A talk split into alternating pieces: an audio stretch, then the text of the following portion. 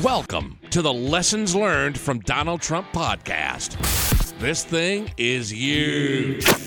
It's the greatest, most outrageous, incredibly fun podcast on the internet today. It's all about the Donald.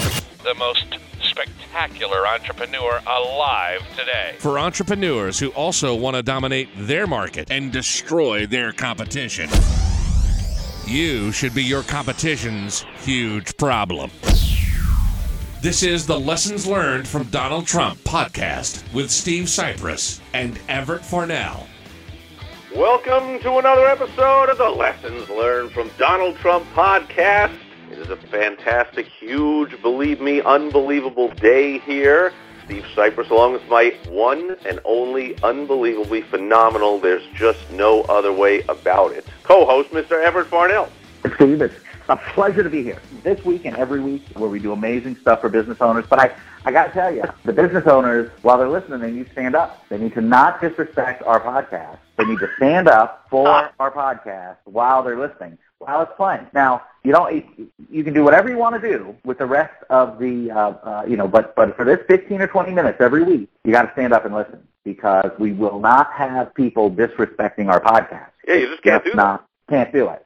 You just can't do it. I mean, you can you can do anything you want on the other 165 hours a week, but you you got to stand up for the podcast. For the pod, yeah, you got to you got to be standing up for our for our 15 minutes or so. Okay, so as always, uh, we have a little fun at the beginning of the episode, uh, giving a hint, and this that was a rather big one. At the topic of the week, in case you haven't realized it yet, the topic this week is this whole Trump versus the NFL Part Two, where the first time Trump took on the NFL as a team owner in the USFL 30 something years ago, he sued him, won the lawsuit, but the judge awarded one dollar damages, and the whole league went out of business, and the NFL rolled along. And Trump, not one known to kind of forget about a slight and let things just roll off the back and forget about it and go on, like held this grudge for 30-something years, just waiting for a moment to attack the NFL and cost them ridiculous amounts of money when their ratings go down and their fans burn their season tickets and what and stop watching on TV. And so here came the old Colin Kaepernick, I'm going to kneel during the national anthem to show my disgust for the country. I can't respect the country where there's racial injustice and and the killing of unarmed black men by the cops and blah, blah, blah, whatever he started out doing. And then Trump comes along and says, yeah, no, you're disrespecting the national anthem, period. I don't care why. I don't care what else you think you're doing. I don't care what you're saying. I don't care what you think. I know you, of course, you have a, a First Amendment right. Of course, it's a peaceful protest. Of course, those are unbelievably fantastic causes that I would think that practically universally, I'm sure there is some sliver of a point oh oh oh oh oh one percentage of America that somehow thinks that racial inequality is good and that police brutality is a good thing and should be applauded. I'm pretty sure those are great, great issues. However, Trump just comes right out and says, yeah, but you can't disrespect the flag, period. Yeah, and all hell breaks loose, and the players go crazy. Now instead of like two or three here or there, you got hundreds of them. You got the team owners all befuddled. They don't know what to do. Commissioner doesn't know what to do. Ratings start tanking. People start protesting, the fans, and start burning their jerseys and burning their season tickets and canceling their DirecTV NFL Sunday ticket package like I did. I didn't burn all my stuff, but I took all my NFL stuff and put it in a box and put it away. And I have not watched the game, and I refuse to watch a game ever again. And they lost tons of money and tons of their prestige of the unbeatable NFL, all because Donald Trump just decided to come out and whack them with the old "you can't disrespect the flag," and that's a what is known as reframing an issue. So this is a topic, it's fairly advanced just to begin with. I mean, wait till you get the advanced tip of the week by going to lessonslearnedfromdonaldtrump.com. But for now, we'll talk really basic about this. But Everett, even really basically, this is already somewhat of an advanced topic, and you as a world-class heralded copywriter, this is something you do every day when you take the written word and use it to persuade people to give money to the owner of the business. You use this whole issue of pre-framing, reframing. Can you enlighten the listeners with what kind of the basics of what we're talking about. Absolutely. What Trump once again proves that he is the most skilled at humbug since P.T. Barnum. He's just amazing. I, I, mean, I have to say, I, I, I, I, I was I was wrong. I thought that Trump is not going to win this one. He's up against 32 billionaire team owners who must know something about PR and fighting out in the public and getting their message across, and then hundreds of NFL players, all with their massive Twitter accounts and Facebook, and they're in front of microphones every day, and their beloved followings of fans who love them and love everything they do, and they're wearing their jerseys and whatever, and you know they're on national TV, and there the cameras are going, and they can kneel if they want and protest and get all this attention, and I. I really thought Trump is up against it now. He's not going to win this one, and and as usual, like anyone that ever thinks Trump is not going to win anything is proven wrong all the time. And this time I have complete egg on my face because apparently Trump already has the whole league bamboozled. The commission puts out a statement everyone must stand. And they're playing, the team owners are getting together to change the rule and put some punishment if you. You know, the team owners are all going, my people not all, but the some of my guys got stand or they won't play or they'll be benched or this he got a few players here and there that will say, "Oh yeah, he's not going to stop me." But by and large, I mean, Trump just won is what I thought. He was not. I, I have to join Trumpers that for three years have thought constantly, "Oh, now he's out of the race. That'll do it. He's gone. He'll lose. It's all over." But I have to join them. And someone who thought Trump actually lost something and Trump seems to never lose anything, no matter how outrageous and crazy and uphill the battle is. And that's because he's, uh, one of the reasons is because he's a master, as you pointed out, of reframing. It's amazing because everybody was angry. And when I say everybody, I'm talking about the average Joe six-pack, you know, the, the average person, the average conservative Trump supporter was well, angry certainly about, the average NFL fan. Right, right, okay, perfect. Yeah, the average NFL fan was angry about how the players were behaving. Now, they, he said they, uh, uh, you know, I mean, they said it's ridiculous, and these millionaire, spoiled millionaires who play a kid's game and get paid millions of dollars a year, and now they're going to stand because they're somehow oppressed. Now I know that's not what the players are saying. That's what the fans were saying. Well, it kind of is though. They So use, then- they're, use, they're throwing around the word plantation again. They're, they're you know, oh, Right. it's like a plantation mentality. Like, uh, right. really well, now? So I I don't, I, you know, I'm not the greatest history buff, but I seem not to remember ever any slave being paid two point, an average of two point one million dollars a year. well, Uh, you know, Ayn Rand and I also don't remember any team owner ever whipping one of their players. I mean, uh, I, Ayn,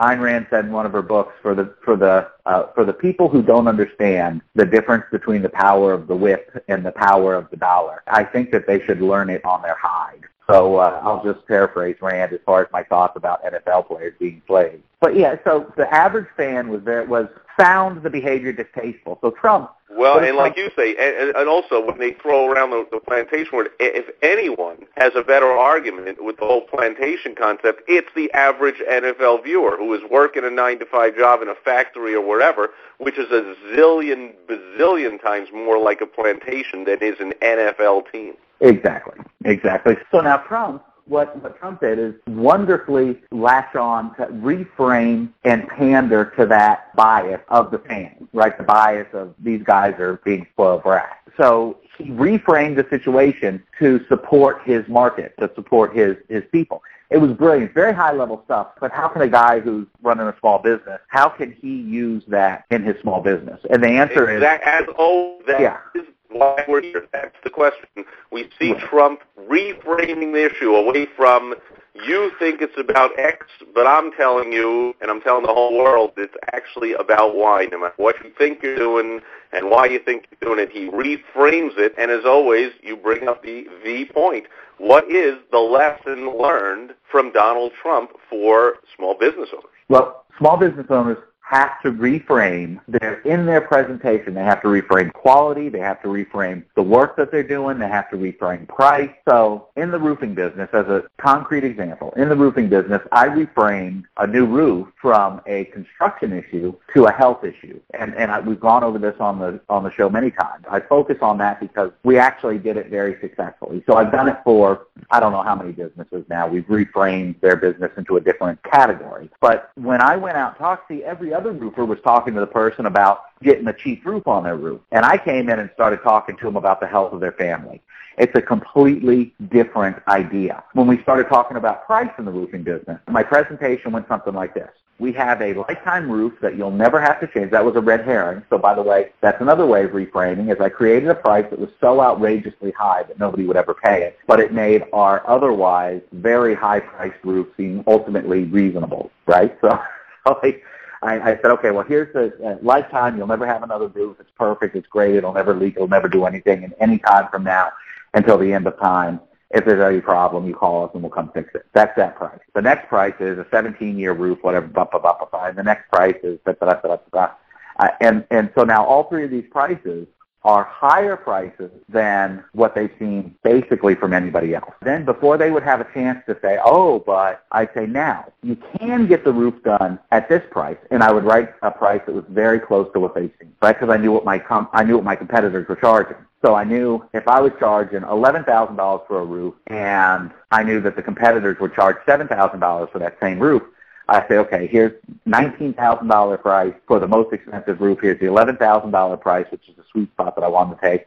Or we can do it for $10,000 you get the value roof that we can put on for you. Or I'll tell you right now, you can get the roof done for $7,000. But if that's the kind of roof that you want to have put on your house, we're probably not the roofers. We're probably not the roofing contractor for you. And I would be happy to give you the name of some roofers who can do it at a price that cheap. Now, what did I just do to every other, everybody else who had given them a price that was between $6,000 and $8,000? I, I just completely, I told the guy that you're having a shit roof put on your house. I reframed the entire thing.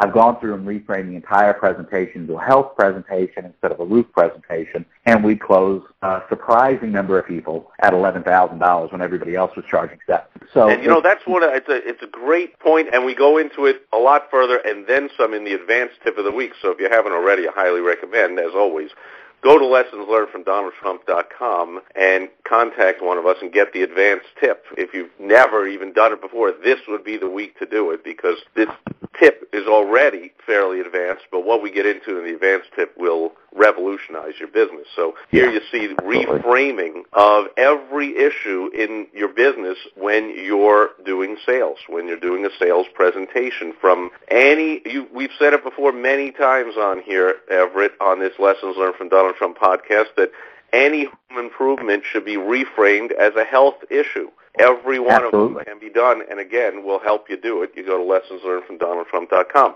Every pricing issue should be reframed. Every issue of buying or not or competition should be reframed.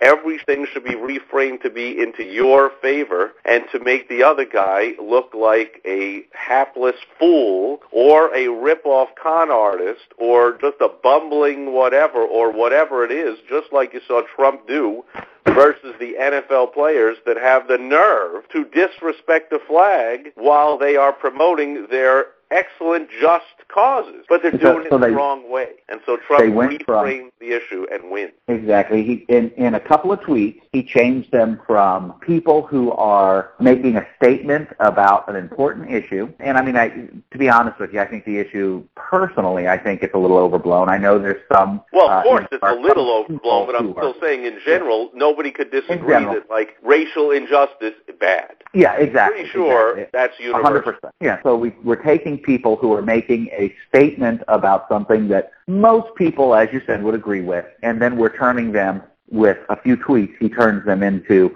disrespectful crybabies who are basically spitting on the flag. That's the power of a reframe. It's hard to argue with them. To everybody hates them. That quick. So if you have not, as Steve said, if you have not yet, go to the website, get your get your thing scheduled because I'm telling you, this can revolutionize your business. This singles item can revolutionize your business, and Steve and I can help you do it from stem to stern. And we're looking forward to doing that. So go to lessonslearnedfromdonaldtrump.com. We're looking forward to having you back here next week with another episode of the Lessons Learned from Donald Trump podcast. And for that one, you've been forewarned. You had best be standing up. At attention, by the way, with your hand over your heart, whenever you're listening to the Lessons Learned from Donald Trump podcast. You've just listened to the most terrific podcast on the internet today. If you want to be a winner, like Trump. Make sure to go listen to the rest of the episodes and get our advanced tip of the week by going to lessonslearnedfromdonaldtrump.com. And join us next time, unless you like being a loser. Some people do. Trust me.